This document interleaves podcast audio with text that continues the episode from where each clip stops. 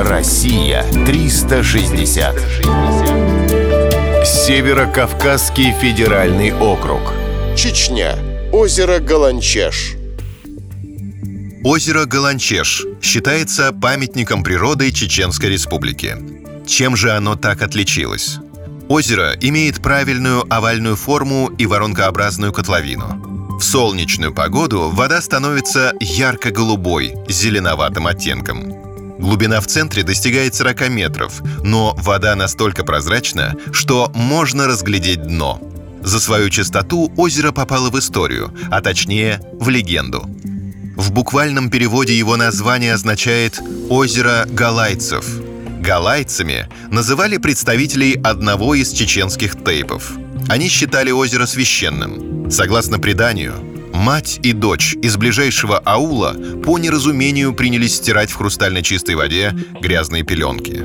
Разгневанный дух озера обратил женщин в камни. Долгое время местные жители боялись пить воду из оскверненного источника.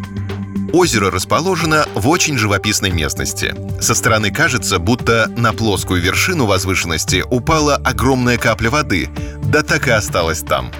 Галанчеш особенно красиво в ясную погоду, когда на его поверхности отражаются голубое небо и пушистые облака.